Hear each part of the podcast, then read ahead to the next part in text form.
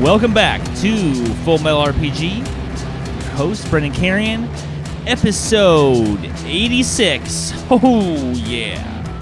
This is the uh, Pathfinder First Edition deep dive. And today I'm joined by my good buddy, Willie B. What do you think, man? You down? Hey, are you- man. are Hey, you- Brendan. Are, I'm- you, are you a Willie B? I'm Willie B. Here, You- coming with you with the Pathfinder uh, opinions. the hot takes on the Pathfinder. Um, yeah, man, it's been a hot minute since I've seen you. This Yeah, is like yeah, the first time to- I've seen you in like a couple months or something. Yeah, it was. It seems like yeah. Since was it Christmas or I don't know. yeah, oh yeah, it was Christmas. Yeah, yeah, shit, a man. Good time. Time's been getting away from us. How uh, has the East Side Gaming been going on Monster Mon- Monster Mondays? Oh, Monster Mondays has been fun. We you know we were doing a little uh, uh, Hero Quest, which was wonderful. oh right, yeah. It was entertaining. Uh, my first venture into Hero Quest. Uh, and then uh, we I ran a little Beyond the Wall for uh, Daryl and a, a couple other friends, including Sick. Ashley. How did um Beyond the Wall go? It's great because the you know the group of four players. It's sort of it's like okay, I'm like, well, how's this gonna fit?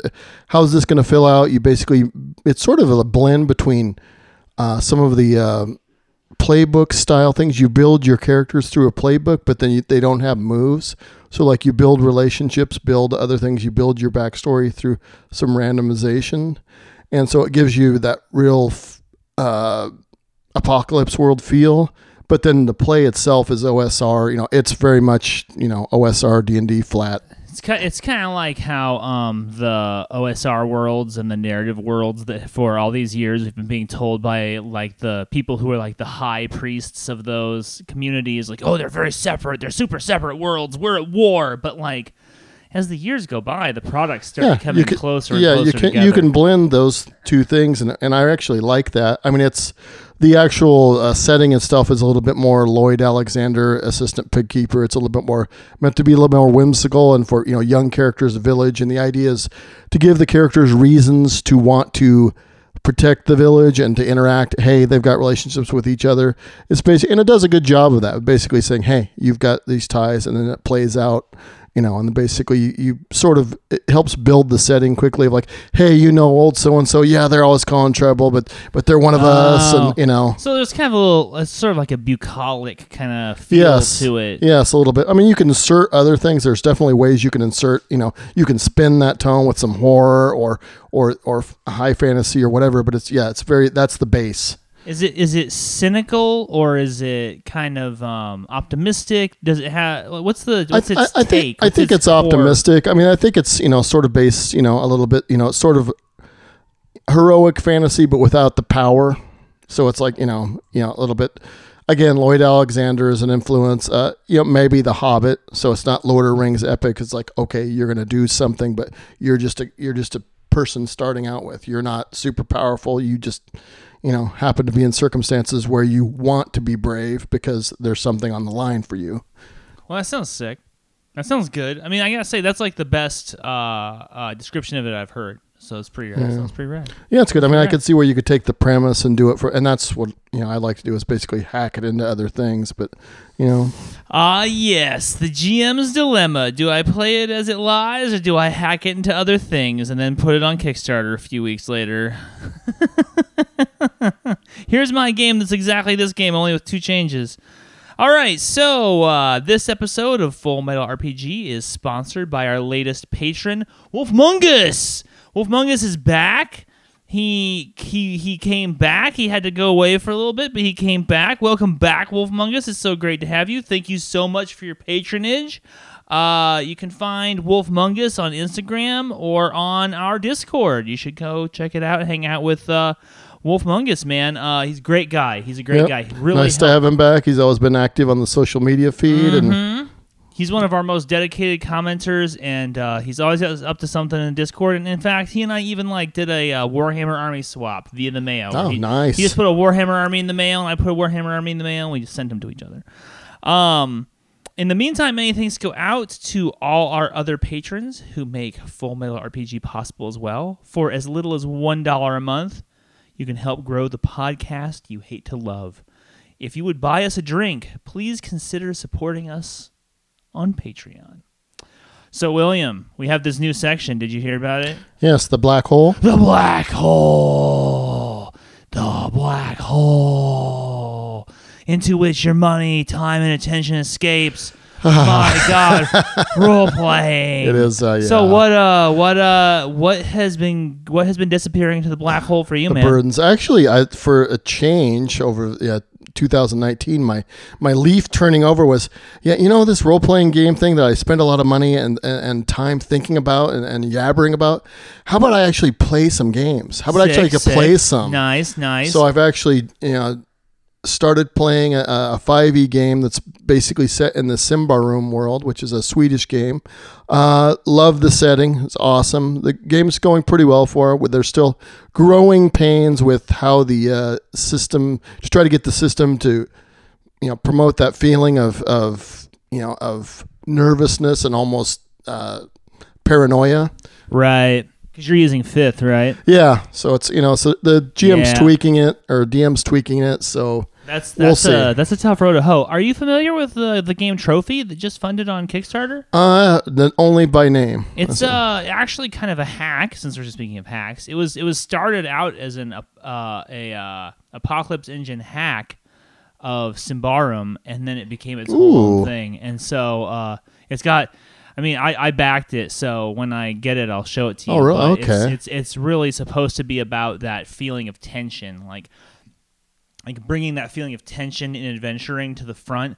So there's two way, two modes of play. The first mode is um you're going into this like adventure where you're doomed, and it's supposed to be for a one shot, and you're you're it's Oh yeah, I did. I read about that, and then there's a Yeah. campaign mode that's not quite. It's still horrid, but it's like there's you've got a little bit of a chance now. Right, yeah, yeah, yeah, and like, and like to be in, it's it's almost got this kind of like I, I I interpret it as kind of like a late stage capitalism take, where it's like the costs of living are so high that when you go into the dungeon, you're always kind of like pushing. You're like, oh well, if we go in one more level, ooh, you know, you know. But then all this horrifying shit happens to you when you get in there. Yeah, So- I think uh, so. Yeah, so it's basically uh, uh, futuristic, a- as in our future in five years. As in our, as in now. yeah, that's right. It's basically here. Uh, after this uh, this podcast, I'll be going to my shift at the Taco Bell.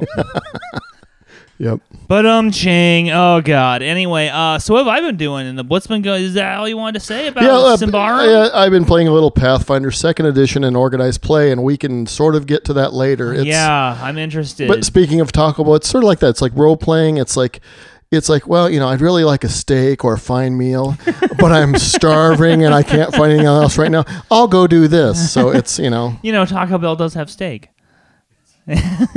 it says right there on the menu, steak taco. yeah, okay, yeah, okay. Um, I've been writing Ravenous a lot. I think the last time we talked about the black hole, I think I talked about Ravenous then, but um, after a period of long writer's block, I think I said this last time, but still, uh, it, it still matters. It's still what's going on. Um, I've been writing Ravenous a lot again recently, and uh, that's been taking up a lot of my kind of like mental energy. And of course, once you have breakthroughs, and you start having more breakthroughs. So, um, Well, you need to ride the creativity wave because you like see you hit lulls and you know, Yeah. so when the i- the iron's hot, you the lulls are so painful too. They're just brutal. They're just um, oh my god, it's a terrible sensation. And um, so the latest pages are into Magpie. And uh, this weekend, after we do this podcast, this podcast I think will be uh, oh, oh, oh next week. It's next Yep. week. I'm actually running for um some of the Magpie crew. They're gonna, Oh, they're gonna play through some of it ah, and then we're going to kind of tighten some things up, I guess, and then we're off to the races in terms of printing the actual book. Um, then uh, I got these two new systems that I kind of like. I, I, I'm fascinated with these two TV shows. And- and tell me if you've seen either of them. Have you either seen Succession on HBO or Fleabag on Amazon? yeah, I have not seen Succession. I love Fleabag. Fleabag is amazing. It's an amazing show. It's an amazing show. Succession is similar in that it focuses on the goings on of this incredibly toxic family. Just incredibly Let me guess, they have money. tons of money. Okay, they have more money than God, right? It's I, I tell people that Succession isn't really about it's not really like a soap opera about rich people. What you have to go into it watching is that the writers seem acutely aware of Shakespearean archetypes, right? And so it's kind of like uh, how Shakespeare wrote about people who had their hand on the wheel of empire. So do these people, right? But that's not what the show's about. The show's not about having your hand on the wheel of empire. The show is about like like like I'm an old man and I don't want to give up, you know, my legacy, but so I'm going to set my kids against each other and see what happens. You know what I'm saying? Nice. One, one of them will emerge. So, uh, oh, I see. So- Clearly, so, you know. yeah, so we're gonna do a little f- uh, family version of survival of the fittest. Yeah, exactly, exactly. Anyway, both uh, Fleabag and Succession are about these these crazy toxic families, and I love both those shows because I guess I guess it, when it comes down to it, while I started out trying to write a cool game about cool vampires or whatever, I ended up writing kind of this. I ended up when the game really took off. It was kind of when I was able to write about like my life and like my upbringing and like the problems or whatever, you know. Yeah, the relationships and and the nest and you know the things coming, people coming in and out of the nest and and and and just how hard it is like how how there's this kind of expectation that we're supposed to get along well with our family but that that those are some of the most difficult relationships that you can have ah, you know Yeah, right Well, it, it is. It's yeah. It, maybe, and I don't know if that's why you're because you're set up for those expectations, or you know, I or they know you so well they know how to get to you, or you just I don't know. It's like a combination. I mean, it goes on in my family. I mean, I'm sure The- I, I think a lot of people can relate to this and I, I'm the youngest, so I was in nine years after they were all nine years together. I was, you know, oh wow yeah, Catholics trying to learn to use birth control. sure But uh, you know, I sli- I slipped through like Harry Houdini. but so I, I I missed out on a lot of this stuff. But I mean, it's it's even now. It's like there's basically with my older siblings. It's like there's some tension and stuff that just and it's like you know, it's like I don't know. It's yeah no it's weird I mean, when it's you weird have, you know when you come a family of five though, not everybody's going to get along. So you it's, know, a, it's a weird chemistry. It's a weird chemistry. But um, I've been uh, there's there's if you watch those shows, you'll notice that a number of episodes per season will revolve around the whole family being in like either a house or in a room together. And they'll be and, and maybe the, couple people will leave the room now and again right? And the and the and the camera kind of pulls in real tight on the interactions that people have when they're in this really constrained space. And that's one of the things that's been kind of like I wouldn't say bothering me about Ravenous, but one of the things that I find kind of concerning about it is that uh, people sometimes range out and they go out and they have their own adventures and stuff, and then they come back to the family. When they come back to the family, then they still make problems. But um, I really want to find a way, especially after watching these shows, to to talk about this. These really tight. I mean, if you could bring that You know? dynamic to a role playing game where it's okay, the characters are interacting as characters and you're like just letting them go, that would be amazing. Because for me, a big part of the role playing experience is to having that interaction rather than just sitting around a table like lumps and having the Oh GM man, basically vomit fun on you for four hours and your your mouth's unhinged like baby birds or snake and just you wait for the and it's like and it's just like you know as a GM that just as I see that you know that you know whatever dead eyed expectation it's like oh, okay this is just killing it for me Oh, oh yeah, that is the the worst moment as the GM. That I have literally like rage quit games in that moment where I just like slam my books closed. I'm like, I'm fucking leaving. I'm done. You know what I'm saying? Because like, like- I yeah. can't. I can't. I can't even. What you want a fucking like bear on a unicycle that juggles? Go get that.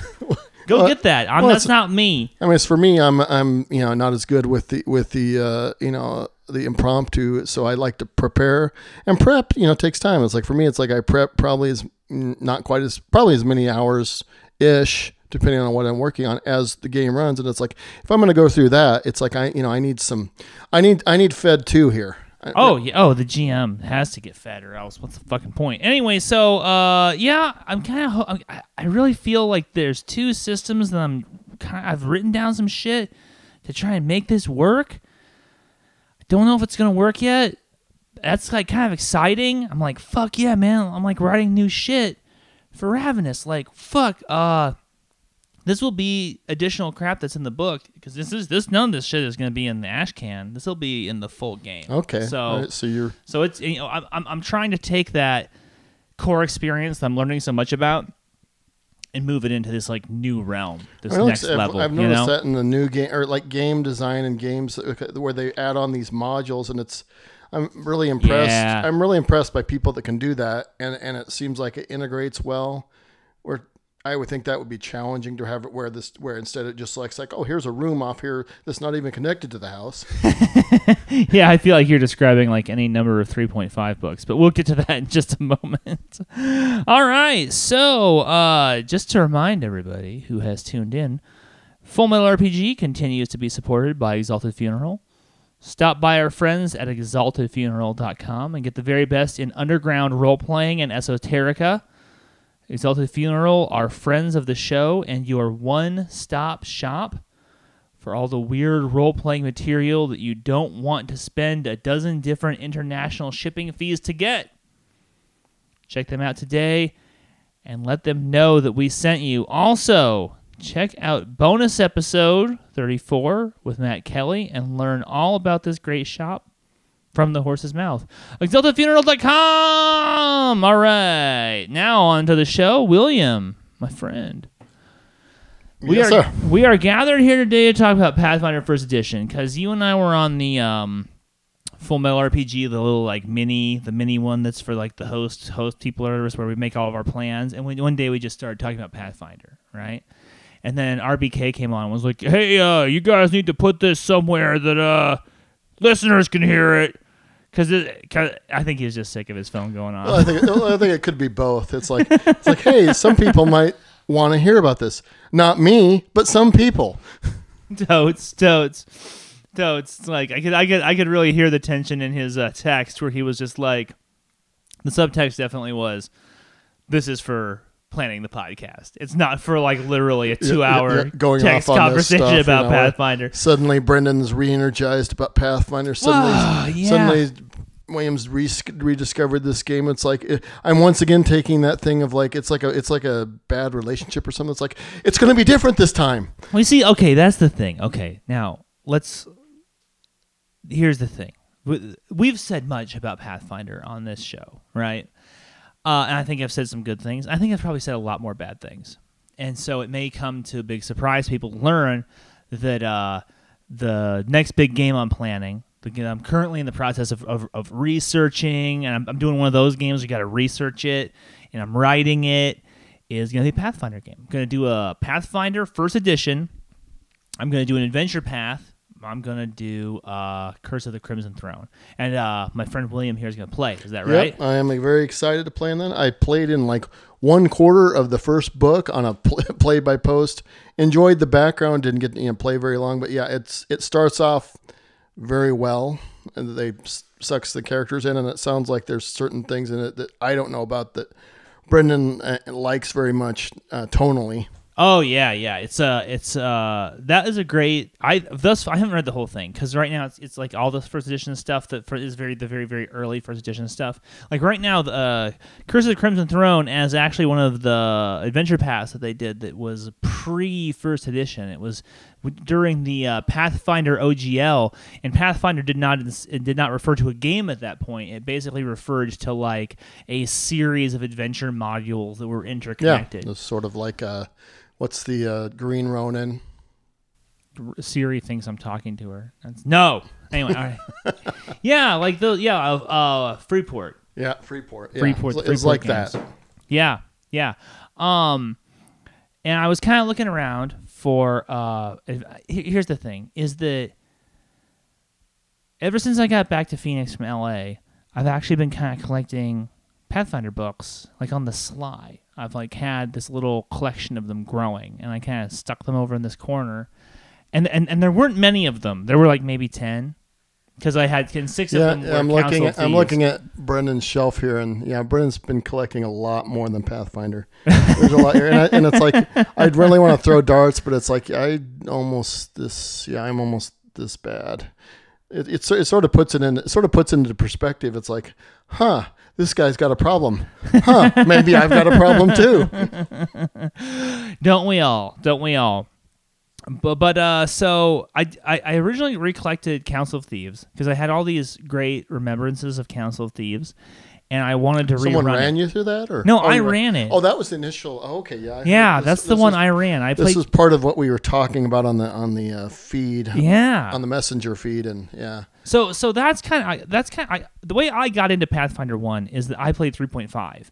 Like I started at 3.0, I played all the way through that. I played all the way through the 3.5, and then seriously, it's like it was the dying days of 3.5 and they were like you know killing off the books and stuff. Oh yeah, yeah. And uh, they, then this then then Paizo took over the, the 3.5 license and they started churning out these Pathfinder books. And I was like, well, what the hell? I mean, I know You some know? some of you folks may not have lived through that transition. You've seen. I mean, there was a little bit of a, I guess, between fourth edition and f- fifth edition, or whatever, or even like right now, Pathfinder one and Pathfinder two. There's some serious salt of like people like they don't want anything to do with Pathfinder two. It's like, you know, it's like they're. It's you know it's just like rage. It's like it's like there's a this betrayal. It's like well they're a game company. They kind of need to publish. It's like you know Yeah, but I mean, like, like we can talk about some of the cynical, like, kind of like reasons for why the game exists or whatever later on.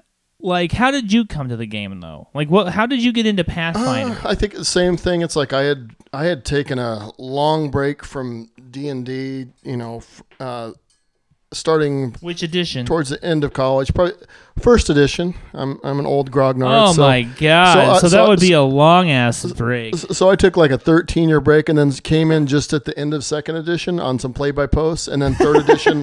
third edition came out like six months later, and it was like it was a brave new world. The game was re-energized. It was, you know, it was a halcyon time. it's it's interesting looking back on it, right? Because at this point we've um changed the way we look at role playing games to such an extent that uh 3.0 3.5 seems like rules heavy and Oh, kind of absolutely. quaint like it's made with this different design philosophy that seems kind of almost like perverse and like there's I think there's a lot of people who play games now who never encountered that era and they kind of like laugh they kind of mock Yeah, yeah. like the the the, It's, the I mean, there's, it's it's war gamey, you know, or you know, 3.0 was very brought back some of the war game elements, skirmish gaming. But you're totally right that it felt super fresh when it hit. Like uh, Wizards of the Coast had taken control of the property, and they were trying to breathe some new life into it, and they released a third edition player's handbook, monster manual, and DMG for twenty dollars a piece. So you could walk into a game store and and they were ni- they were nineteen ninety nine each, and you could lay down sixty five bucks or whatever after tax. You got the system. walk out the door with the whole game. And I remember first getting it home and like looking at it, and they, I mean, the art was excellent. I mean, it was yeah, it was dude, yeah, it was sort of at the time next level, you know, for It- art and production value. it was because we had the '90s were over, or the in their like final Yeah, the days, I guess, and uh, and the old D and D, the D and D second edition, hadn't taken on the kind of like rosy glow of nostalgia that we have for it now, where we look back and we're like, oh, this art's so classic, this art's so great. It felt tired, it felt it felt lame, you know. And then 3.0 m- was felt cool, And it, felt, right? kind of, it kind of felt like it was it was designed. They were designed it with they were thinking about the whole design as they were designing it. Where the old editions felt like they sort of just made it up as they went along. Oh, and, yeah. and just typed things. Which uh, I, again, that's, just typed things. Well, they just- you just they said just they just typed were like burp and derp and a direct clackety Yeah, clackety it whatever. It felt very much like a Yeah. mansion built a room at a time. I mean, now we now we see that as- now we see that as charming because Right. it's like, oh, it's not everything put together and it's not all Right. You know, this, you know, but at the time we had gotten tired of it. It's like, oh, look at this new thing. It's like, wow, look at how this is designed and balanced and all these wonderful, you know, things that Sure. you know. It's Sure, just it it did seem incredibly f- fresh, and then over the course of a period of like ten years or ish, it started seeming incredibly not Well, fresh. I think there's a certain amount of as they add in splat books and everything else and, and extra things. Yeah. there's some designed obsolescence because it's like a washing machine. Oh, the washing machine's out of balance. Let's load more clothes in it to fix it. Well, It's I like, think- no, that doesn't fix it. I think I think that the the word that I heard somebody use who was like on the ground at at FASA in the n- n- late 1980s, early 1990s when FASA was really at its height.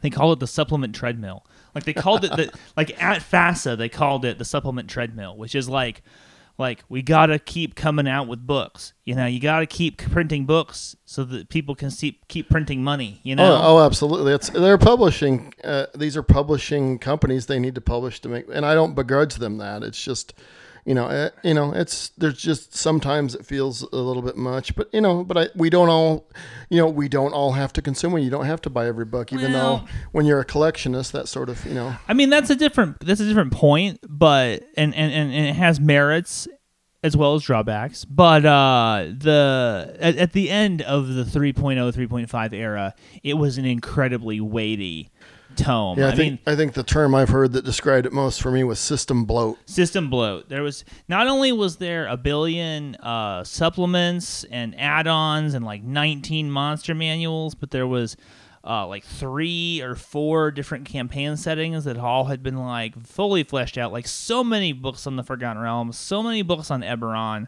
It's where Eberron was was Yeah, created. yeah, created. it got created for 3.5. I think it was part of a contest that It was a Wizards Coast- contest. I entered that contest. Really? They did not. didn't- They did Oh, not. what was your setting? it was really bad. it was really bad.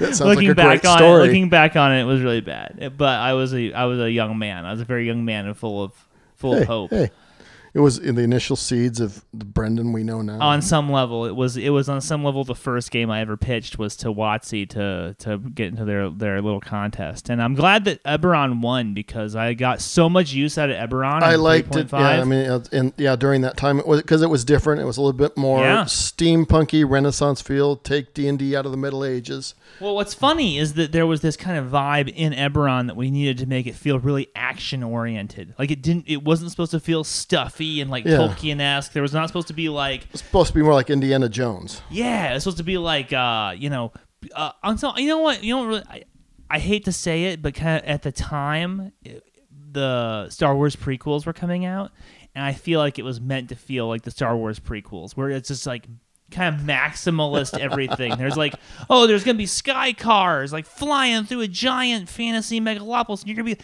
jumping from one sky car to the other sky car, and there, you know, there's gonna be there's gonna be systems for you to do that. Yeah. You know, Uh, caveat here: people, Eberron never sucked that much. it's actually a good setting. I, Eberron's a brilliant setting. Eberron's a brilliant setting, and it kind of bu- bums me out greatly that it has kind of languished in under under the subsequent editions. Yeah. They've never really. I mean, the original the original Eberron run had like thirty books or something, and they've never published more than like one book yeah, subsequently. that almost feels like another episode. We can go uh, basically how our our our uh, unresolved issues with Wizards of Coast's choices. Sure. Yeah. I, I there was a time when I literally had every Eberron book. I had every one that was in print. And uh, I sold them because I'm a moron.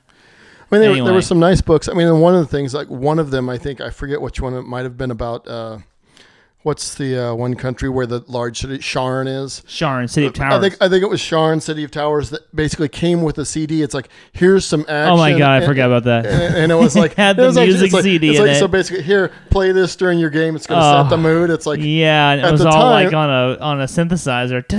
Yeah, at the time, at the time, that was you know new thing, a new idea. Yeah, It was like yeah, yeah, ahead of its time. Yeah. But another thing that was ahead of its time was that they really that's where kind of like Wayne Allen Reynolds got kind of discovered because that was where he I mean I wouldn't say discovered. He had done some work for the original oh, 3.0 3.5 run but then they brought him onto Eberron to define its look in the same way that um that Larry Elmore kind of like Ah. dis- like defined the look of Dungeons and Dragons, and so he did all those covers. He did every single cover for Eberron, and then when uh uh uh Wizards decided, okay, we're going in a different direction, we're going 4.0.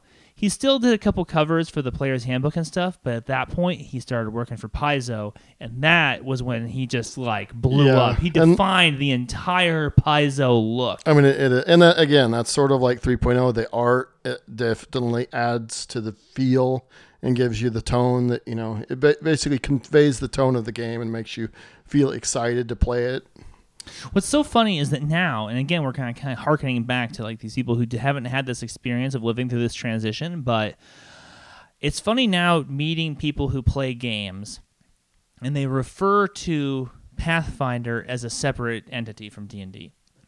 Like they'll say, like I think I was talking to Ashley, and I was like, "Well, what, what's your experience with fantasy?" And she said, "Dungeons and Dragons and Pathfinder." When Pathfinder came out, a lot of people kind of glibly referred to it as 3.75. Yeah, remember still, that? Yep, still, still do. You know. Well, I mean, starters. old old bastards yeah, like old us bastards do. like us do. It's like because it, it's not that. I mean, three point five in Pathfinder. If you know how to play one, you know how to play ninety percent of the other. Exactly, exactly. So what um, Pathfinder did when it kind of made that transition is it it knew that there was some bad will uh, against 3.5. there was. point. I mean, you think about the salt between. Oh some my of the, God. There were, there were. That's the most salt I've ever seen over a game. It was like Wizards. It's like Wizards of the Coast ran over their dog and then backed over their dog. it was so much. well, yeah, but people also hated 3.5 in a certain way. Do you do you remember the vow of poverty monk? Did you ever encounter a vow of poverty monk? I don't know. There's, there was a lot of Yeah. art. Was- it just. I mean, there was all. you guys should see William's face. He's broken- like, he's like, how the fuck would I know, man? Like, what, what, what fucking bullshit was the vow of poverty monk? It was some bullshit. Okay, look it up online. I'm sure there's a whole fucking thread about it somewhere. Anyway, um, so they, Paizo undertook this like yeah, by that point, there was a lot of broke ass nonsense. so much, so much of that. And it seemed like this great idea that they were going to like sum everything down again. It was they're going to get back to That's a, a system reset. a system reset. And for a hot minute, it was awesome. It was super awesome. And this is kind of where, you know, we're like 30 minutes into the show, and this is kind of where the story begins. Is there was this new game that had all the great beats, all the great flavor that we wanted to have, and suddenly it was awesome again. And I played the fuck out of it for that oh God, first I, I just that yeah, first few years. Think how yeah how much time I spent playing that game, and you know it wasn't quite as it wasn't of course it wasn't as novel and intense as the 3.0 slash early 3. But it was See, but it was I- just it was just tons of hours. Okay, so it wasn't as novel, but to me it was more intense. The games were better. And I think that the Paizo material was written with a level of vision and and and intensity that was just so much better than the WotC stuff. Those guys knew what they were doing and it was just dialed in. I think it's the adventure paths, and we've talked we talked about this previously. It was the adventure paths that really brought it. It's like just that design, that idea, these connections, and basically, hey, you're not just going to have random things that you string together, which can be charming, especially in an OSR game. But just their adventure paths are so were so strong and well. The stories, I, I think that um, the genius of the entire Paizo empire, and we're kind of seeing now whether that translates sta- like, or yeah stands up you know like we're like 10 15 years into this experiment now. Uh is that they saw early on that the supplement was not what made D&D cool. It was the module. And on some level that concept actually kind of harkened back to how role playing was written in the 1980s and they almost in a certain way were riding on this kind of OSRA thing before there Oh was yeah, the, OSR. the, the slavers modules A one through A four, the Mm-hmm. old first edition. I mean, there was some yeah some great stuff. It's like, Mm-hmm. hey, you're gonna have some some connected things, so it, it basically breathes life and realism into the world, and it you know for the interact, you can meet these NPC again. It was yeah, and, and- then the thing is, is you can go out, you can play through a module, an adventure path, and you can have an experience in a city or in a region or with a series of NPCs, and then you can encounter someone else years later in a different city. In a different game store and and be like and they're like oh yeah no Oh, I yeah. played Oh. I played Rise of the Rune Lords was, wasn't that wasn't that guy a fucking asshole you know Yeah, or wasn't was- that city yeah. amazing you know yeah it, yeah basically the shared the shared experience. Yeah, it's very powerful. It is, it is, and um, I think that the Paizo guys kind of blundered onto it It's almost a mistake because the Paizo had been given that in the 3.5 era. They had been given that license to write the Dungeons and Dragon magazine, and in order to kind of fill up the pages, they had come up with the, they, they came up Ma- with the many adventures that were you know or serial. well they started calling them adventure paths right in the pages of uh, of. Dungeon and Dragon. And so what would happen is is you'd get if you get you basically had to subscribe to both. And then over the course of a year, you would get an entire first through 20th level Oh, nice. Yeah, I'd, So, I'd gotten off of Dragon at that point. oh, so- dude, the late 3.5 Dungeon and Dragon are so good. They are s- un- I had subs for years. I just piled them up. And they had uh, the first one was some kind of like you know, Demon Bound. It was like called something like Demon Bound or whatever. But then the second one was called uh, uh, Mother of Worms, I think. Huh. Or no, Age of Worms, and it was about this like weird worm monster god thing that was like getting ready to rise and like change the planet or whatever. And then you had to go from first through twentieth to stop it. And uh, in Dungeon, you would get a like the scenario encounters with all the maps and stuff. And then in Dragon that month, you would get all the story. yeah, background and whatever, like Mm-hmm. this NPC or this monster's ecology or whatever. Exactly. So if you collected them both over the, you- and you, so we're talking like 24 issues, you would get this awesome first through 20. I mean, it sounds campaign. it sounds freaking amazing, and this may uh, again me showing my age, but just having that in print to hold in your hands and look at, it's a different feeling than basically looking at whatever D and D Beyond or whatever is going on now. That it's just like, hey, this is hand, and it's like you put it together. Hey, you've got a story of like, Well, it was so fun for, to go to the mailbox and have the magazine sitting there waiting for you. And I mean, literally, I'd like put the other mail under my arm and I'd be walking back to my apartment and flipping through it to see what this month's adventure looked like. And then, of course, the very back page always said, next month. oh yeah, the And it would- teaser, And it yeah. would tell you what was going to be in the adventure path that next month, and you'd just be like, "Oh, it's like it's all gnolls. They're go- you're going to fight a whole a whole gnoll crime syndicate. Sounds amazing, right? You couldn't wait because you got your imagination just churning.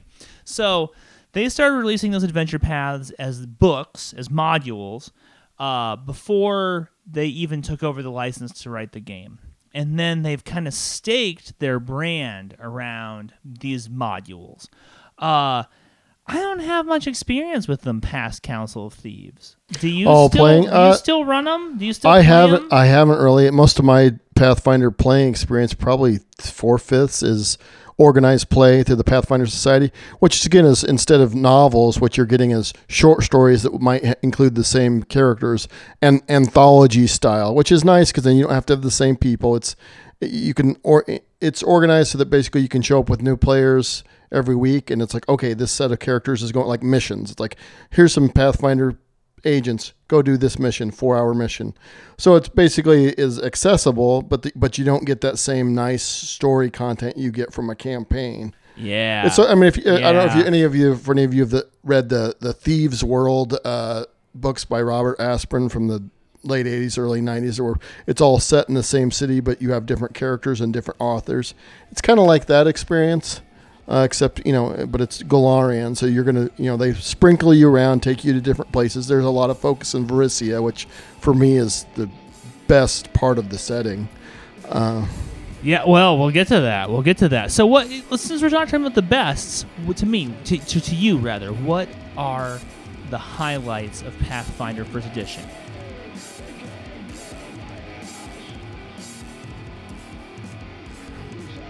All right, just thought we'd take a little break here. This is kind of a longer episode, so William and I kind of like to go on for a little bit about Pathfinder. Thought I'd just give you guys a second, take a break, maybe pause, maybe you know you do this as a two-parter in your commute. Anyway, um, uh, the homie Matt Kelly hit me up from Exalted Funeral, and he's encouraging everyone to go out and back uh, a Kickstarter. It's for um, an OSR zine called Bunker, and it's got this sick art, this super sick art. The the person who's doing the the OSR zine is called Haunted Meat. Yeah, well, I mean, I can't say no to anything from somebody called Haunted Meat. You can also find Haunted Meat on Instagram, so um, should totally go to uh, Kickstarter and check that out. I'm certain that you'll, uh, when you see the zine and the OSR zine, you'll get that those vibes that will make you want to just, you know, freak out. Anyway, so yeah, do check that out. Uh, we are sponsored by Exalted Funeral and uh, Matt Kelly. So uh, thanks for your time. And now back to the show.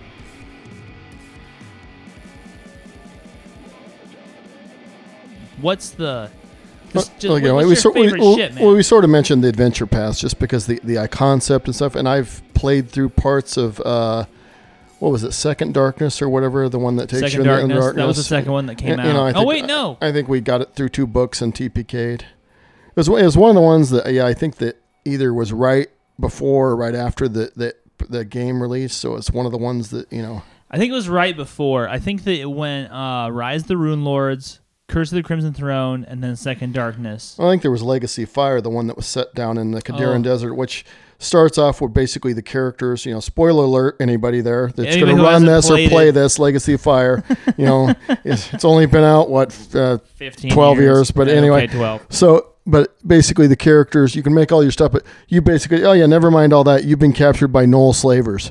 How are you going to get escape? You know, which again, I, I think it's great because like, okay, you bring, you're going to bond together as a party quickly, or, or you aren't all going to make it. But I've encountered players where they don't, you know, they put when they put time into gearing their characters out, they get real upset when you Oh, take yeah. stuff away. Oh, for sure. They get super. So it's super probably upset. it might eh, so it's either you need to cherry pick the type of players you would play in that game or or hey, I'm going to find out if they can't handle this they're going to self-select out. Well, I mean that's that's the question when you you know I mean I've been discussing this with Adam a lot lately, like the whole the the the front end the front end conversation. You know, if if somebody's gonna get like super worked up about like I lost my gear, and that happens a lot when you're playing D and D or Pathfinder, um, then obviously that's not gonna be a good that's not gonna be a good fit. yeah, You know? that's the thing, but I mean I like, you know, those I mean, types of I- things. I, I think I read the first one of those because I, I actually was. You, you reminded me. You've like summoned up like like latent memories. I actually purchased that whole story path. I was gonna run it. Um, and then I like read the first module. I didn't care for it much. I thought Really? after Council of Thieves, it felt flat to me. The first module felt flat. Hmm. I guess I guess I've never I think I sort of I think I never I think I read the player's guide for Council of Thieves liked the idea because you're in this decaying city uh, of West Crown where it's it's you know it's yeah, talk about late stage capitalism it's sort of like the the Detroit of Golarion You know, Sure. decaying except yeah, I think it had some grandeur and, and It's more, art it's more like Baltimore. It's like the Baltimore of Golarion. so it's got it's got some certain decrepit charm. It's but uh anyway, like that. But I think I think maybe just the desert motif and just that you're starting off. It's like okay, and then La Lamashtu, which is, I guess, how would you describe Lamash Yeah, too? No, that's just the big the big hyena demon god thing. Yeah, like she's the goddess of monsters, and like she's portrayed as as like the mother of monsters, and she's portrayed as like she like a jackal headed Yeah. uh, woman with that's pregnant, and it's just you know very visceral and thought provoking, or you know, or emotion evoking. Uh, so I think uh, you know that's probably what caught me onto that. You know, again, Did you run that or did you play no, it? never You just it. read it? Just just read the player's guide, thinking that I was going to get into a play play post game for it, and it just never it fell apart. Oh man. So so I mean your your IRL experiences with Pathfinder have been mostly the Adventurers League thing. or Yeah, what- yeah, is that what Pathfinder? Society, Pathfinder Society. So have you ever really played like an uh, Uh, the Rise of the Rune Lord made through four books of that. Uh, really enjoyed it. IRL? Yes, Wow. Yeah, face to face, so Wow. So how'd that go? What it was a blast. I mean, it was a lot of it was a lot of fun, and uh, played with people that you know. I I guess there's here's a uh, huh sort of a secret of the trade of one of the few I possess is you know Adventurers League for D and D or Pathfinder Society. Go there, play with people. Cherry pick them to, for your home game. it's like, huh? So you try before you buy. It's like, hey, they'd be cool to hang out with, or like, Yeah. no, no, I'm good, dude. So it's like, so you basically, and I think that's this Rise of the Rune Lords you know, the, uh, my friend Aaron was running, and basically he cherry picked all these people he'd met through society. One other person that he'd played with before and met different, and it's like so we had a great group, great role playing group that you know, and it's like my friend John, who I haven't seen for, it's like he was playing a, a dwarven bard, and I came in late to the game. It's like, hey, you guys, you know, they'd already been played through the first book. Hey, my, and I basically was playing a thief, and you know, you wouldn't know this, but I usually play very talkative characters. So, except I was playing this uh, half elven rogue, and she was basically hardly said anything because she's sort of, you know, just she was part of what is uh, Magnimar, and she was sort of the underground under the Magnimar is a city in uh, Varisia that basically has it's called the City of Monuments. So there's like this big archway, and there's basically sort of like Oh, right, right. there's like an Yeah, undercity, but yeah. like the, the shadow where the sun never hits, and basically there's a whole underclass or of, of people. So she was sort of from that slum. But anyway, so I basically so he's trying to play off my character, and I'm suddenly playing a character that's not giving him a lot. So he was just you know upset because he's like trying to amp up the role play at at the table. What level did you come in at?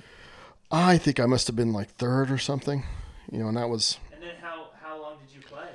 Like what level were you when it fell apart? Because because it's a six book arc and you only got through four, right? yeah, I think it Or was. did you, was it that you only got through four, or that you guys only made it to the fourth? we book? only made it to the fourth book. I think it was like level eight or nine. What- what I want happened? to. I want to say nine. Why did it fall apart? You know, real life schedules. You know, playing role playing games as an adult is you know it's. But it wasn't like a Titanic clusterfuck. Of, oh no, it didn't turn into complex Yeah, personalities yes, or yes. anything. Which reminds me, yes, uh, we all kind of want to hear, or the li- I want the listeners to hear about Brandon's first time running Council of Thieves, because we got to learn a lot more about Brendan on the uh, on the on, Uh, on, yeah, on the yeah. uh, the uh, podcasters feed. Well, I I was married once. I was married once a long time ago, and um, and uh, my wife at the time uh, played in my in my Council of Thieves game, and um, I, despite the fact that I love Pathfinder, first edition, um, and and I'll talk it up and I'll talk up Council of Thieves and I'll say, "Oh, I ran this great Council of Thieves game," and then we'll start getting into it, and then I'll say, "Yeah, I think that game destroyed my marriage," and and people give me this look like, Once- Once that happened, like- we had questions. like, like like how could a great game destroy your marriage? And it's like, um, what happened was is that very early in this in if, if you play Pathfinder at all, you you know that um uh you have to parse out the treasure in a very particular way because the char- the, the way the system is designed is is assuming that you're getting um what do they call it? Level dependent rewards right? Oh yes, and like it's if you some you know to a varying different degree, but pretty much all classes are are gear dependent.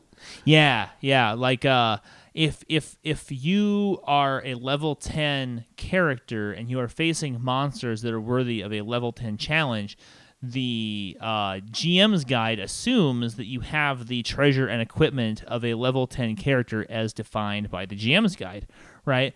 So parsing out the treasure was always this very kind of I, I like organic gaming. I don't really like playing games like they're video games. So I liked to throw out stuff that was like uh, ahead of the curve and that um, they could kind of grow into because I, I didn't like the idea of people getting magic swords and chucking them away like every five minutes.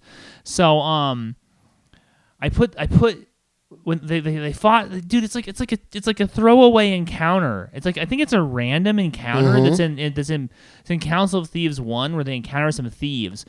Because like you were saying the city of west crown has fallen on hard times and there's a little section in the beginning that says uh, here's some little mini encounters you can do to illustrate this to the players. And give them the one that you want to kind of tell the story you want to tell or roll on this chart or whatever, right? And so I was like, oh, I'll have them be attacked by some bandits or some shit, right?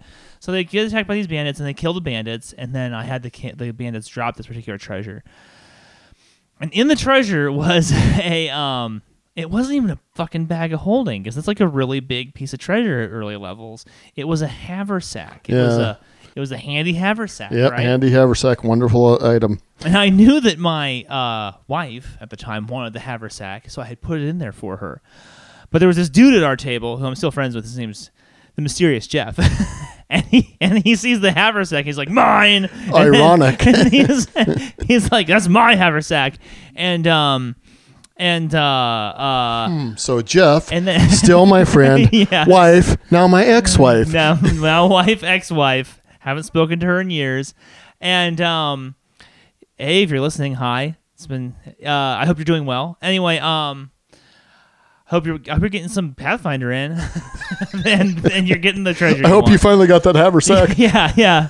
So, uh, and then he and then he's the kind of guy who's very forceful about his decisions. He's like, and he'll and he'll sit there. He's in IRL. The mysterious Jeff is a uh, is a solicitor, and so Oh. so he'll argue all day and all night as to why he should get the haversack, which he did. And the group on some level didn't care, except for my wife, Well, who they- really yeah. wanted that fucking haversack. The other right? members of the group probably just wanted this discussion to be, be over. over. so they could move on with the fucking campaign. Anyway, so uh he got the haversack and then for literally like multiple years after this incident, she just kept getting more and more bitter and like angry about the haversack, and she kept referring to it as my haversack, and is and how she wanted it, and how it should have been hers, and I'd be like. It's a figment of your imagination. It's a construct. It doesn't really exist. I even just said to her, Look, the next time you find something, I'll have it drop a haversack, or better still, a bag of holding. You're of the appropriate level now. Yeah. She was. This is what she said to me. She turned to me and in all earnestness, and she said, "No, I don't want that one. I want the one that's mine." And I was just like, I don't know how you confront that logic. I don't know how you confront that. Well, I'm, I'm going to step out on a limb here and say maybe it wasn't about the haversack. Well, wait a minute. wait a minute. Breakthrough. Uh, there, look. I think that the Well, the, you- the, the the psychodrama that was playing out around the Pathfinder table regarding the haversack, plus other things, because that game ended up having like a lot of kind of strange personalities in it and a lot of kind of interesting characters. Uh, but that it did expose, shall I say, other fault lines in the relationship that that within the next two years after that game had had ceased to exist, the marriage also ceased to Yeah. exist. So, it didn't destroy your marriage; it more uh, illuminated it or revealed it. Yeah, yeah. Look, I wasn't a peach either. I'm not going to tell you guys. I'm not going to try and s- sell the Full Metal RPG listeners some story of like Brendan, the amazing guy who had this crazy woman. That's not. That's not the story I'm trying to tell. Uh, it it was just a very like. I, I don't know. It was it was a vexing few years trying to talk through um the uh the Haversack. the haversack incident. Um, uh, there was also there was there were a number of other problems. There was a my, our, our good friend uh, Young Dustin, who's been on the show like a long time ago. He was playing a really awesome bard character that uh, was like an amazing. It was an amazing character, and he occupied it so well that it was like I would get emotional watching him play the character. It was it was was awesome. And- awesome. And, then uh but the problem is is that he uh he couldn't um like he kept getting beating he kept getting beaten up in combat and he kept having like really bad rolls and he got frustrated. He uh he retired the character and then came brought in a new character that was this like gunslinger, which was this new class in the Oh game boy, the gunslinger. the gunslinger, and that and that was very hard on the game because. Go you, ahead. you, go you ahead. lost you lost the personality and you gained a, a broken ass piece Yeah, of nonsense. that- Exactly. I mean, I, Paizo, this is one of the things that was like they play tested this thing. Oh yeah. And, and so they knew, and then they slightly tweaked it. It was like, dude, you played this, and it's like, and basically they were nothing special until they hit about fifth or sixth level, and then boom, it's like this is not like a little musket, you know, musket wheel and thing. It's like Right. you're five or six shots around when you throw in all these feats by tenth level. It's just a, you know, so basically it's like having uh, you know, someone with a, a, a you know a, an automatic weapon Yeah. in, in your goddamn D and D game. basically, basically, the, the the big drawback of playing the um the gunslinger was supposed to be the the rounds were incredibly Expensive, yeah.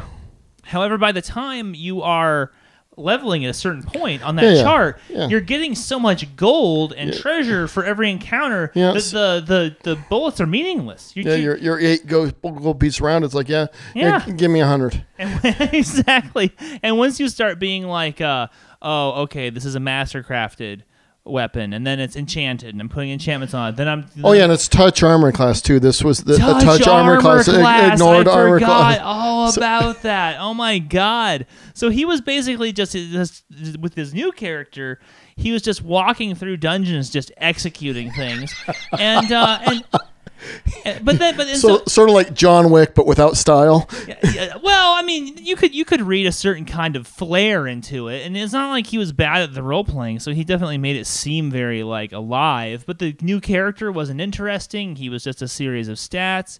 Eh, he had no heart, and it really turned out that that character, that bard character, had been like the heart of the party. he had been the the glue. He was the glue because we had this like fucking tiefling who like everybody hated, and then we had uh, this other guy who like I had okay, uh, un- I had made this unbelievable mistake, William, this unbelievable GMing mistake where I had this friend who I didn't realize was kind of like weirdly kind of like a narcissistic role player and like had to he's the kind of guy who It's all about me. he always has to be like doing his little side quest and shit. And so, because of for other reasons outside of this blindingly obvious fact that I should have just seen on the face, I decided, oh, I'm gonna have a subplot where he becomes a god. I'm gonna have a subplot where he, where, where if he, if he makes it to level 20, then he's oh. gonna ascend into godhood. Okay. Yeah, And all the other player characters hated this plot so much because they were so angry at this guy for always having his little like for for always essentially as they saw it kind of like undermining group cohesion. Well, he was a diva. He was a diva, but then he was becoming a diva and a deity, you know. So it's Wow. like like horrifying game master error on my part, where I was just like, I, I mean, what what what greater combustible uh, fuel could I have been throwing on that fire? You know what I'm saying? Yeah. Um, but, but you made it to level 20. That's amazing. I think the highest. well, the thing is, we never finished it. The game, the the game blew well, you, up. well, you had to be like near the end if they were level 20. They were no, they didn't make it to twenty. They didn't make it to twenty. Oh, I see. So he this was, was the He was in the process of becoming a god. He was in the process of achieving godhead. Like he, was, I had all these plans for how it was gonna have to be, and he was like, "Their deal was with devils and blah blah blah, all this other shit." But like, uh, uh, they they came out of the um, dungeon at the end of book four. They literally like the book four is just a it's just a dungeon. You, it's, Oh, it's, goodness. It's it's it's uh sometimes they do that in the Paizo books, the adventure paths, where there'll be like a a book that's just all about um like social stuff and going Yeah, around yeah, talking, and then and then some books will just be literally uh you start at the beginning of a dungeon, the whole book is a dungeon crawl, and at the end you come out. And that was that book. The book four is just a huge dungeon crawl, and they literally walked out of the dungeon, and it was like one of those, "We're never talking to each other again," and they all went in different It was, directions. it was like a road trip gone wrong. yeah, yeah. We've all had those. and uh, and I was just like, and I was just like, well, we'll kind of patch this up. Let's take a break for a couple months, and then I moved to LA. You know, never got to play again. yes, sir. Well, yeah. Well. I feel like I've been talking for like ever, man. Tell, no, tell me good. I about mean, your that's, tell- that sounds like a fantastic campaign, Dude. And but it definitely segues into the type of people that play Pathfinder. Oh boy. the type of people that Pathfinder attracts. It, you know, and Brandon, uh, we're talking about this. It doesn't have to be a power fantasy game. However, it does lend itself to that in that it will attract those type of players. I mean, you can, and again, you can make it a role playing game. You can make it a diplomacy, so it doesn't have to. But because it's so crunchy, it definitely there's, you know, I've after looking at Pathfinder Second Edition, I sort of turned to my friend Tom and I said, "So it's pretty much still Build a Bear the role playing game." it's like so you just you pre-build these things up to level 10 or beyond and i'm going to get this and i'm going to unlock this and but why would you want to do that? Oh, like, it's- why would you want to people do enjoy that? it I, I, I like the organic thing where it's like okay you stumble Yeah. across this and it's like you know i mean i mean Yeah. i mean in some part of me i do enjoy it because in my real life as a person i am the most suboptimal build you can have Okay, I don't know about all that. but but well, but just as far as the choices, it's like, well, if I could have focused on that, it's like, well, I'll focus on this. It's like, yeah, there's not a lot of synergy, but but it's like so that, so in a certain way, wrong class at fourth. it's like, damn it, it's like I'm I'm, I'm a terrible ineffectual multi-class, but it's like, uh, but you know, so there's a certain appeal, but it's just after a while, after you've did that a few times, it, to me, it's like, okay, it's, it's like how about an organic thing where this character has a story and it's like Yeah. there's choices and and it's like the background plays into it. And it's like so that you're telling a story with a group of people uh, and you can do that with pathfinder. It's just some people want to go with that that thing of like i'm going to build a powerful character and live out a power fantasy and they never seem to tire of it. And I, I don't understand but it's it, it's it exists is all i, I, can I say. I think that's one of the reasons why fifth edition came along and kind of like ate Pathfinder's lunch, is because uh, it's so much easier in fifth edition to do just that. You know, you don't have to sit there and do well, all it's the math. Well, it's a little like, bit, "Oh, yeah, yeah, it's a little bit flatter, uh, a little bit flatter system, and a little bit easy. Yeah, it's the the Yeah. the the uh, what do you call that? Ease of entry is definitely there. Mm-hmm.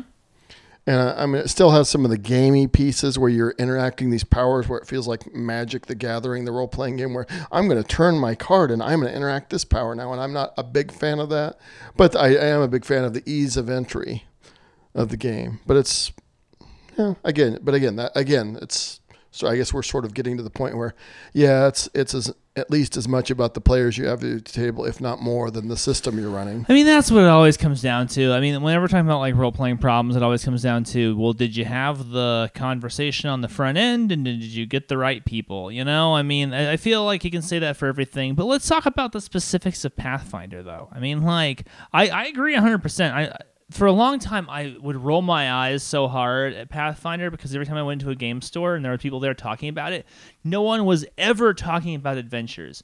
You, hmm. you, you Talk about their character and their powers and their abilities, they talk about their they- build. they- their build. They talk about their build. You could. You, it's like you, you walk by the Pathfinder section, and there's hundreds at this point of modules. Hundreds. Yeah, Nobody wants to talk about adventure. literally. Everybody wants to talk about. Well, second level I did this. At third level I did this, and now, oh, and you're just like, yeah, you're so clever. You're such a clever person. You know, you won. What do you want me to say? Yes, pro tips, kids. We don't care. In fact, shout out to my friend Shay in Seattle. He had this old Gen Con T-shirt that I, when I first met him like 18 years ago, it was a black black T-shirt with white drawings. Like, no, I don't want to hear about your character.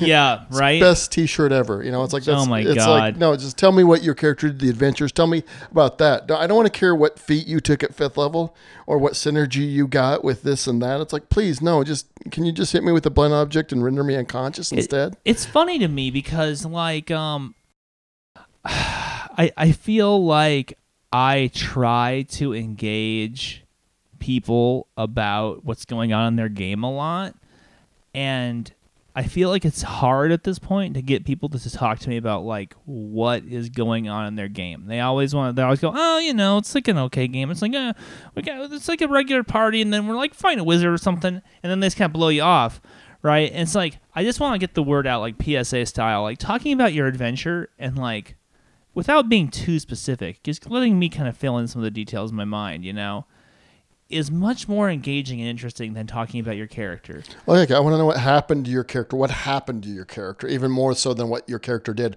What happened? Yeah, and like how you guys did it and how you I mean, I love I love that brain trust, that like sharing, you know? And also, what was cool about the setting? What was basically basically it hit you about the setting? It's like, oh, this scene happened, and there was this forest, or there was this, and it was like, oh, it was so creepy. Yeah, I had a friend uh, who I who really his name his name's Adam Norwood, and uh, I sometimes I hope he's listening. I haven't talked to him in a long time. Um, but he's really the guy who like taught me how to GM like 20 years ago or something. I was just like I was like a re- regular dude GM, and he kind of was like he was kind of the guy who was like. Do you ever do anything in the from the back of the vampire books? And I was like, no, no one does that. And he goes, oh, I do. You should try it. And when I started playing like that, it's completely changed how I role play. Um, and I mean, seriously, we're talking in the 90s. He told me this story of a Ravenloft game that he ran that took place entirely in a swamp. I can't get those images out of my head. Oh yeah, Like, I- It's- I- I- the good storytelling. Yeah, yeah, I wish I could have played in that game. Well, I'd, I'd love to play in that game. You know? yeah. yeah, it's nice when you hear something like that. Yeah, that's something that's so interesting. It's like, oh, I'm envious. I wished I would have had that experience too. Yeah, exactly. Um, so so speaking of setting though, like a lot of people kind of bag on uh, Golarion for being sort of uh, generic. Like, what do you think, man? Is it it one of the best parts of uh I- of uh of uh Pathfinder? Is it one of the, the worst There's certain parts? portions of it, like I mentioned, Varisia. That's basically a sort of a semi-frontier with a. It, there was like a settlement areas where the Empire of Cheliax had pulled back, so it's it has some interesting pieces to it, uh, and it's a, a, a little bit of a melting pot, but it also definitely has its strong, you know, Chelaxian or, uh, na- uh, I guess I don't know what, what's the uh, the Shoanti people Yeah. that are a little Yeah. bit more like the native people there. So it definitely has some flavor. Uh, for me, it's just I don't like it because it tries to be everything to everyone. It's like you have the the super science barbarian area, and you've got it's like there's it's like they try to have every little thing in the world, you know, you know, an Egyptian area and this, and it's like to me, it's like it doesn't have to be.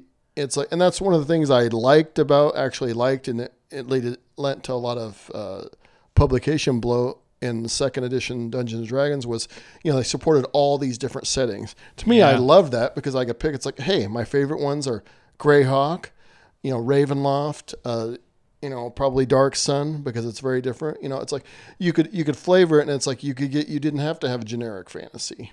I guess Golarion's a little bit better. I mean, to my my boogaboo and my you know you know nerd rage is Forgotten Realms, is I just lo- Yeah. loathe it with the the Well- passion of a thousand suns. Well, tell me why, because I almost feel like Golarion and Forgotten Realms are very similar in a certain way. Well, way. it could sort of. I mean, Golarion feels like a little bit more flavorful. I mean, the only time, the only place I've ever played in a role playing game or a computer game where I liked was basically Baldur's Gate area. They had a little bit of, but whereas Golarion, it's got you know you got different parts of Varisia. There's a little bit you know, and the uh, what is it? The city at the center of the world, Absalom. It's you know, it's got a little bit. I mean, it's like a it's for me it's like a better version of Forgotten Realms, but it's not you know it's not it's still not like uh, the Dragonlance world where you have Krynn, where you have different moons, and depending on where the moon phase is, if you're a lawful or a good aligned wizard or a neutral wizard, you know, or or an evil wizard, you know, that will empower or disempower. And there's little you know things, they're flavor things that are unique to that world. Yeah, but I feel like Krynn was supposed to have a very particular kind of feel to it. It was supposed to have this kind of like like romantic, kind of nostalgic, kind of oh, wistful Well, yeah, for, because it feel was to it. spun out of the books. Yeah, Right, right. Well, I mean, there's actually a vintage RPG about that you should listen to about Dragonlance. You should Huh. listen to the, the, the the history of it. It's kind of interesting, but you should you should listen to I that I episode. think I yeah. But um, like Krynn has a very particular flavor, and then Forgotten Realms. What's great about Forgotten Realms is you can just totally see if you if you open up like the 3.5 Forgotten Realms core book and you look at the map, the world map of Faerun, um, you can totally see the uh, 1980s like uh, uh, uh, supplement bloat because like like Faerun literally looks like a patchwork quilt, where like you can see them like working to the right. They're like, well, we need to add a new country. It's gonna go here, and then there's another country we're gonna add on. It's gonna go here, and you're just like, you can tell this thing was not assembled whole cloth. Uh, Golarion, I think was. I think Golarion. yeah, took the time definitely, to- to- definitely. and I think they, I think some of the people had were sort of semi-influenced by Faerun, but also, uh, but also Greyhawk. I feel like a little bit of that, yeah. and it's It's doubtless that they were attempting to write a kind of I don't want to say bland because I don't find it bland, but they were trying to find, write a universal setting, one that would have a little where- bit of everything where you without did- putting you off where, too where- much. Where you didn't have to, yeah, where they didn't have to have multiple campaign worlds to support. And I'm maybe from a business standpoint, that may be the wisest choice. For me, it left me a little wanting. It's like, or, or it's like, hey, make something in Arcadia, which is another continent that we've I've never touched on, or I've never seen a supplement. One. It's like, okay, we'll put this over here if you want to have a Pathfinder world, but it's like, hey, you're off in the wild frontier where you've got none of the support. Okay, put this over here. But it, they never really explored that. It's And very much kind- inner sea focused. they like really punted on the Dragon Empire too. There was like there was Oh yeah, Minkai or whatever. It was. I mean, they touched on it a little bit in Pathfinder. Say there was like a season where, but it's, Mm-hmm. but it was just a little. It would just live a little taste. And some of the the, the four hour modules slash scenarios were very good, but it was it was just sort of like a little taste. It's like, oh, here you can have a little bit of this flavor, but now that's it. That's all you get. There was a series of adventure paths that w- that dealt with going there, and then it kind of uh, looped into some of the uh, expanded Was cla- that- base classes. Was that that just had. the six books or It's whatever? just six books, yeah. Yeah. And then there was a Dragon Empire Gazetteer. But what's interesting is when you look at their like expanded, uh, uh, especially their expanded combat book, like, and and this is really where Pathfinder kind of starts falling apart. I think that if you if you basically get just like the core book, the advanced player's guide, uh, the first two bestiaries, and then an adventure path. You're gonna You're be- good. You're good. You're you you can you can run something great. yeah, you got five years of gaming ahead of you. You don't buy, need to buy another and thing. and then you're not you don't have to worry about. I mean, there can people can always find broken combinations in these Yeah. crunch, in these crunchy games, but sure, but it's but it's less likely than, than if you add, if you start adding it past that the core book and the advanced player's guide, it really gets out of balance really quickly. I, I would I would add to that the Inner Sea World Guide, and then one of the Faiths and Pantheons books. Yeah. If you can find the little uh, um, Perfect Bound, it's called Gods and Magic. If you, it's kind of pricey now, but if you can find it and Yeah. you get it for like get get one, I would get that. That's yeah, fine. You don't. Yeah, you don't need Exactly. You don't Both- need the you don't need the big one. You, you can get the you can get the big fat one. yeah, both of them are nice, but yeah, the, I agree. That was one of the better ones, and the Yeah. Inner Sea World Guide is one of the best gaming books I think ever. Dude, the, campaign in- books. the Inner Sea World Guide is literally one of the best campaign settings in the entire history of campaign settings. I love it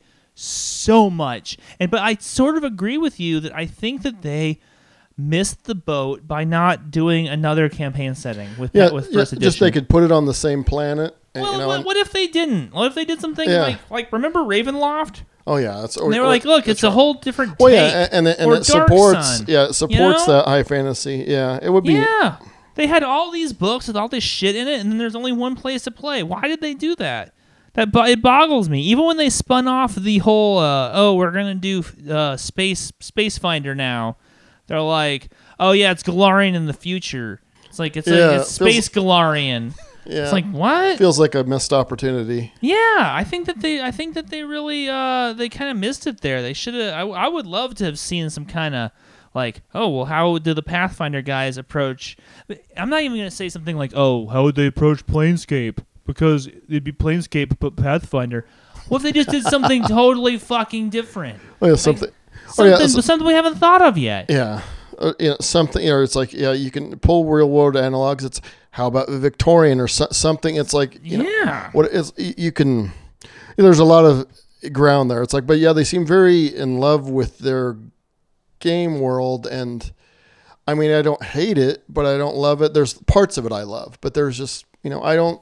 it- Yeah. it doesn't really i think because they tried to again put in something in for everybody and, and all these areas it kind of felt like it's just you know it's like you know sometimes you know i don't want to go to where i can order chinese mexican american everything sometimes i want to go to where it's like this is what they make and they make it very well They just make Mexican food here, man. It's just really good Mexican food. yeah it's like that's you know i kind of want that because that feels like it's an in-depth experience Yes. I mean, and you can have, as Brendan says, that you can have that with an adventure path because a lot of them do focus on certain oh, geographies. Oh, sure.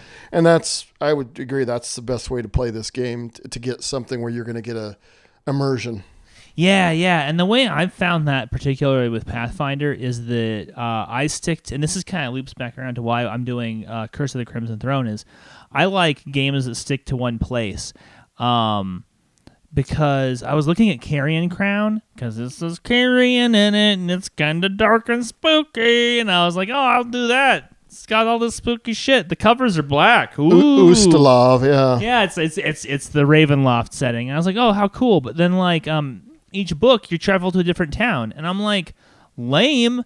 I don't want to travel to a different town for each book. Like I want people to be stuck in a spot and kind of get a sense of it and get immersed in all of that. Like uh, my friend Dustin, he started running Kingmaker, and Kingmaker is considered to be like one of the best ones. So I'm probably harshing it too too hard, but. What bummed me out about that one is you had to move around all the time. It's Well, like and then you establish your own. It's sort of wilderness, and you're going to carve out a region. I mean, I've heard good things about it's it. Never played crawl, it. yeah. Never played it. Heard good things about it. Uh, you know, I think Brendan and I's taste run to the same here, where it's like I like where you can have recurring NPCs and breathe life into the setting. So it's like, hey, this is your this is your area. This is your neighborhood. This is your stomping grounds. Dude, exactly. And, and then someone's going to come in and cause a problem in your stomping grounds. What are you going to do about it? What are you gonna do about it? Come on, man. You're this is this world is an ecology, and you live in this world and you interact in it. Like on the last episode, like Adam was roasting me, and he's all like, he's like, why do the monsters always get more powerful? And it's and he's and I'm like, well, I mean, you don't have to play like that. And he's like, well, that's how the books are written. And it's like, I think I think Adam was kind of almost like missing something where it's like, I don't think the books are meant to be completely prescriptive. I don't think that just because it's in the book that you only do the things that are in the book. You're talking about the adventure path, The or as path, opposed or any uh, adventure. I mean, you can sort of have an offshoot of uh, side adventure depending on how you what you want to mean, do. the the adventure path doesn't say in it. Well, now the characters need to eat. Now the characters need to sleep. Now the characters need to take a dump. It's Was, like was his point be- as far as it was going to be a railroad? It's like you need to stay on this path. I mean, I think that his point was that that uh, fantasy gaming is intrinsically railroady. But like I, when I run, especially an adventure path, I try to make it feel really organic. You know that you're coming to these higher level like encounters, because essentially the stakes of the story are going up, not because like all of a sudden all the third Oh, level you need like, to be you need to be artificially challenged because now you have new Right, powers, and we need- exactly, and we need to test them out and, and take them exactly. for a spin. Right, like like where'd all the where'd all the CR three orcs go? Oh, they all left town. They heard that you guys hit level four and they left town. Now only CR four orcs live here. You know what I'm saying? like, you know, it's not that's not how I run it, and I don't think that the guys who write it intend you to run it that way. No, no, it's a story, and basically, hey, it's living, and it's like, okay, if you want to go out and raffle stomp some peasants, okay, and you can try to have. I mean, I don't. I don't know why you would. ho- hopefully, you've got players that, that aren't really into that, but it's like. It's like okay, yes, you can interact with the setting. You're more powerful now. You're a bit, li- little bit more of a world, you're a, uh, a scene shaker. But, but there's always going to be somebody else more powerful or whatever. It's like, you know, it's it's good. I mean, you can sort of tell a story, I guess, without adding levels, which I guess is sort of the.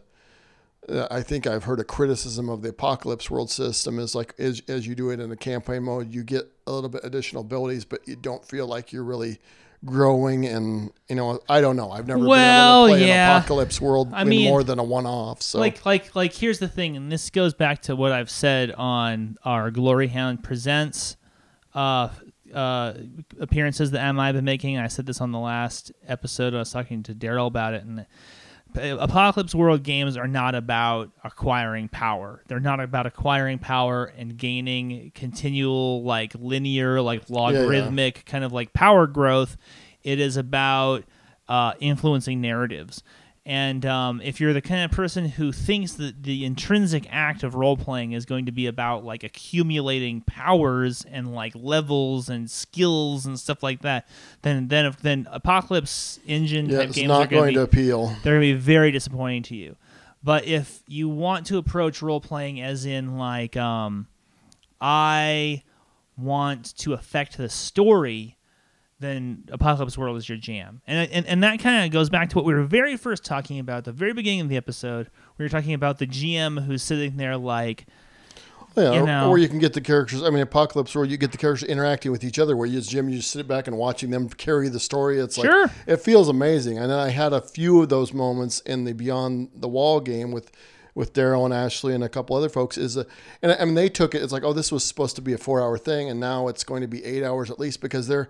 You know, it's like well, that wasn't happening, but it's happening now because their paranoia or whatever or their creativity brought that up. It's like okay, I like that idea. That that was already planned. See, I, I I feel like you can get if if you if you encourage role playing at your table and you have players who are game, you can make any game kind of have that life, that that that zest in it.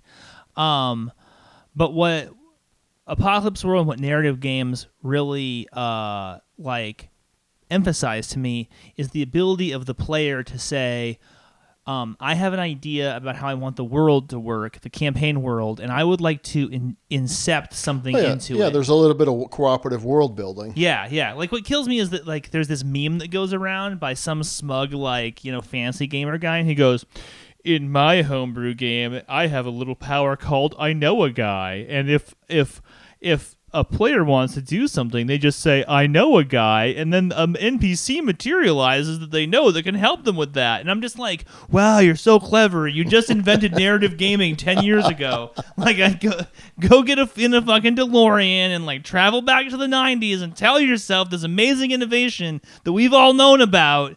Like, but you see fantasy gamers Yeah, passing this discover. meme around. Like, Yeah. this is like, oh, they're patting themselves on the back for being so smart and figuring this out. It's like, dude, it's role playing, guys. If there's only one dude at the table who's full of the big ideas, and there's five people sitting there who aren't allowed to affect the setting, come on. That's a that is so inefficient. That's the most in, Oh, inefficient oh, thing I've ever said.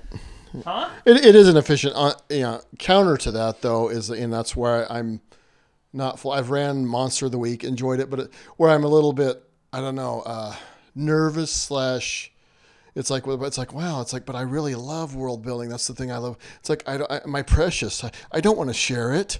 You know, so it's like I'm, I'm still not fully there. Of like, okay, it's like, but I mean, but Yeah. but, but, but actually, I think probably when, it, but and Beyond the Wall, where you basically literally build the village, the background, and you're drawing on a piece of paper. Oh, that's You're awesome. drawing the stuff that hey, this is the blacksmith, that's so and so's father, and you're drawing. It's like, but when so when the actual experience though, uh, it, it felt very freeing and very and also just very exciting. To, Yeah. because they were com- you know so that you weren't carrying all the burden, but you but basically they were just basically the things they were saying or or figuring out from their character backgrounds that basically were constantly popping seeds in your head. It's like, well, that's going to happen later. That's going to come up later. It's really well. Absolutely, absolutely. So, um, are you stoked for uh for uh Crimson Throne? I'm stoked for your game. Even talking about this gets me more excited. Thinking Yeah. about thinking about you know basically just getting together with a group of people and Yeah. you know, playing the heck out of this. Yeah, I kind of want this to be my ongoing my ongoing gig. So uh, I kind of want to get through all six books. I kind of want to play for a couple years. couple years. That'll be good. You- I mean, you- you hope- down? hopefully you get a couple. You know, Brendan's got a lot of irons in the fire. Hopefully you get Ugh. a couple of those finished off, and he'll have the, the Yeah. time to commit to this. Yeah, man. And so, um, okay, so so so to wrap up, final thoughts. You've played some uh, PF2. Oh yeah, your- what are PF2. your Ah? What are your thoughts? Lay it on me. Uh, it's some things I like better. Some thing I'm I'm a little bit disappointed in their design team because some of the things like you know the character basically skill feats you're going to get a feat at every level, but they're thematic. Like this is a skill feat, so it's a little bit it's a little bit flatter. So there is so you have to choose a skill feat. You'll be saying, oh, you get a Yeah, yeah, skill this- feat at yeah, this this- level. yeah, so oh, it's- that's it's- actually really cool. It's a little bit, yeah. So some of those things, and it's a little bit flatter. It looks like the power acceleration won't be quite as steep. It's going to be. It, I think it'll be more than D and D five, but not as much as uh, Pathfinder one. But then they have like complicated things of like, okay, there's it's not negative con or negative ten to death. It's like oh, you got six level or five levels of dying, and it's like you fail, you know, like you fail this, you go to dying one. You do this, then you go back up. It's like this. It's like a mechanics where they put in a mechanic where you didn't even get, you know, don't if if it's not broke, don't fix it. It's like it's like don't make change for change's sake you know, uh, leave that to you know executives at a company where they reorganize and do the org chart again for the the fourth time this year. Where hey, change simulating progress. So I'm a little bit frustrated in that that it feels like so it's like some things I like better, some things I don't like as much, but it's like it feels like it's a missed opportunity. wow. What, what what what what do you think they missed? Just that you know that you don't need to have you, know, you don't need to totally rebuild the game. You you could have kept some of the things, and they kept feats and sort of. I mean, I think it's they need to ask the question when they're adding in these systems, these new systems, is this enhancing the experience or is this just clever? It felt like it felt like some cleverness. It felt it's like no, I don't need your cleverness. Is this enhancing the gameplay? And what and and you don't think some of this stuff does? I think some does and some doesn't, and I, I just if they would, you know, I, you know, but again, that's my personal opinion. Other people might feel like, hey, this is this is cat's meow. This is great. This is what I've been waiting for. It seems to have kind of been picking up because I feel like it came out when they announced the uh, the alpha or whatever the beta. It was in uh, it was at Gen Con 2018. They were selling that thing, and then they were selling the core book at Gen Con 2019, and uh, they definitely weren't selling. I mean, first of all, at Gen Con 2018, they were selling those damn beta books like hand over fist, like hand over fist. I feel like the core books weren't selling quite as hot at uh, Gen Con 19, but I feel like some of the salt has died down. Some of the murmurs of "I'm never gonna Oh play yeah, there's, it." there's still, I think there's still some of, but yeah, it's not quite. It's not. Yeah, the, the there's not a big old pack of, of peasants with pitchforks and torches ready to go to Redmond, Washington, burn Paizo down. but there's still a few, you know, there's still a few people that are going to drive drive by and lob a Molotov. you know, what, what do you mean? Should I pick it up? Is it worth picking up, or Uh, did, you, well, did you pick it up? My- did you buy it? Yeah, I did. I went over to. We have a local store that that does some, you know, some discounts. It's like because it's this is like a what is it a sixty dollar book or some Dog. ridiculous six hundred page Yeah. monster. Again, art's beautiful. Pages are wonderful. You know the the thickness of the pages, high production value, but sixty bucks a lot of money. Sure. You know, uh, so. Uh, so I got a discount, but I'm in retrospect, it's like uh, that fifteen dollar PDF I bought that probably would have been fine. And I think, and a part of that's when it's a 600 page book, you want to be able to type and look at crap instead of thumb through. It starts to become un, very unwieldy. Oh yeah, which Jesus. is you know it's and again that's uh, probably my flavor in gaming now over the years is I'd like a nice 150 page game. See, book. see, I've gotten to this point where it's like I've kind of immersed myself so much into that narrative, like story game world, where it's like, you know, the, like a big line for some of those books is like, oh, hey, well, there's like three books in this line. There's like four. You know, like, Holy whoa, whoa, four books, core book, and three supplements. You know, and um, and then you don't even need the three supplements. Like basically, I mean, uh, there's there's certain PBTA games that like based on just like how you know threats work in every PBTA game and clocks work in most PBTA games and stuff like that. Like I don't even read the second half. You don't really need to. You just need to know what the playbooks are and the moves, and then you can just sit down and run it. You know what I'm saying? One and plus with the players contributing, you basically you can have adventures that write themselves. They write partially. themselves. You don't need all that shit. So um, I'm, but there's this taste that's come back in me where I'm just like, no, I want to have a game that requires like 18 source books to run. So seriously, the size of my uh, Pathfinder collection since I decided I'm running Curse of the Crimson Throne has tripled. It's like tripled. I just, I mean, I I went ham. I bought so much shit. Well, I presume for the players, it's going to be just core book and maybe Core book. APG, but the rest of that stuff is for the threats and Totally, yeah. I'm. I, there is no way I'm letting people go through all that and be all like, I'm gonna pick out a bunch of dumb powers from just dumb books. You know? Oh, it's so painful. Yeah, it really is. I, I ran that. Even I ran with APG, and it's like, oh, you can have one thing from another book, but I had a power gamer in the game, and of course you and did. it- and it just, ah. I just, you know, it just sucked the life out of me, and the game ended up ending after ten sessions, and Ten sessions ain't bad. well, it was just, and it kind of, you know, ended up with some hard feelings, and, and I. Ah, And I look back, and I look back. I didn't know these people really well, so that maybe was part of the. I didn't, you know, the vetting wasn't. But it's. I think I look back. It's like I should have handled that differently.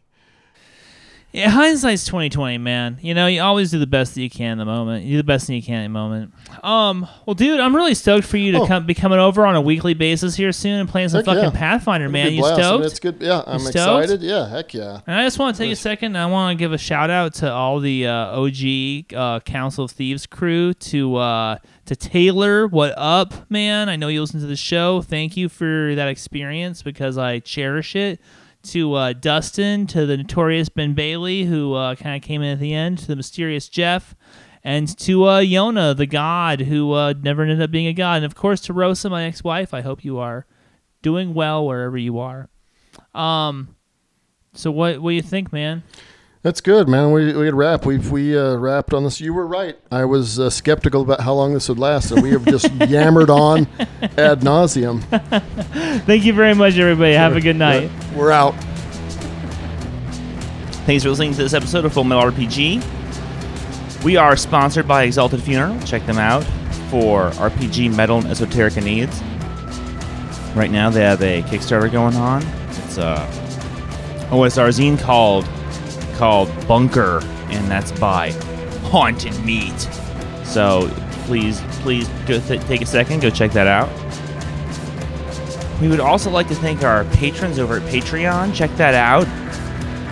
If you would like to join, check out patreon.com slash fullmetalrpg. You can always find us on our email, fullmetalrpgofficial at gmail.com, our Discord, tinyurl.com slash fullmetaldiscord, and Instagram and Facebook is just fullmetalrpg. So find us there, kids. Thank you very much, and have a good night.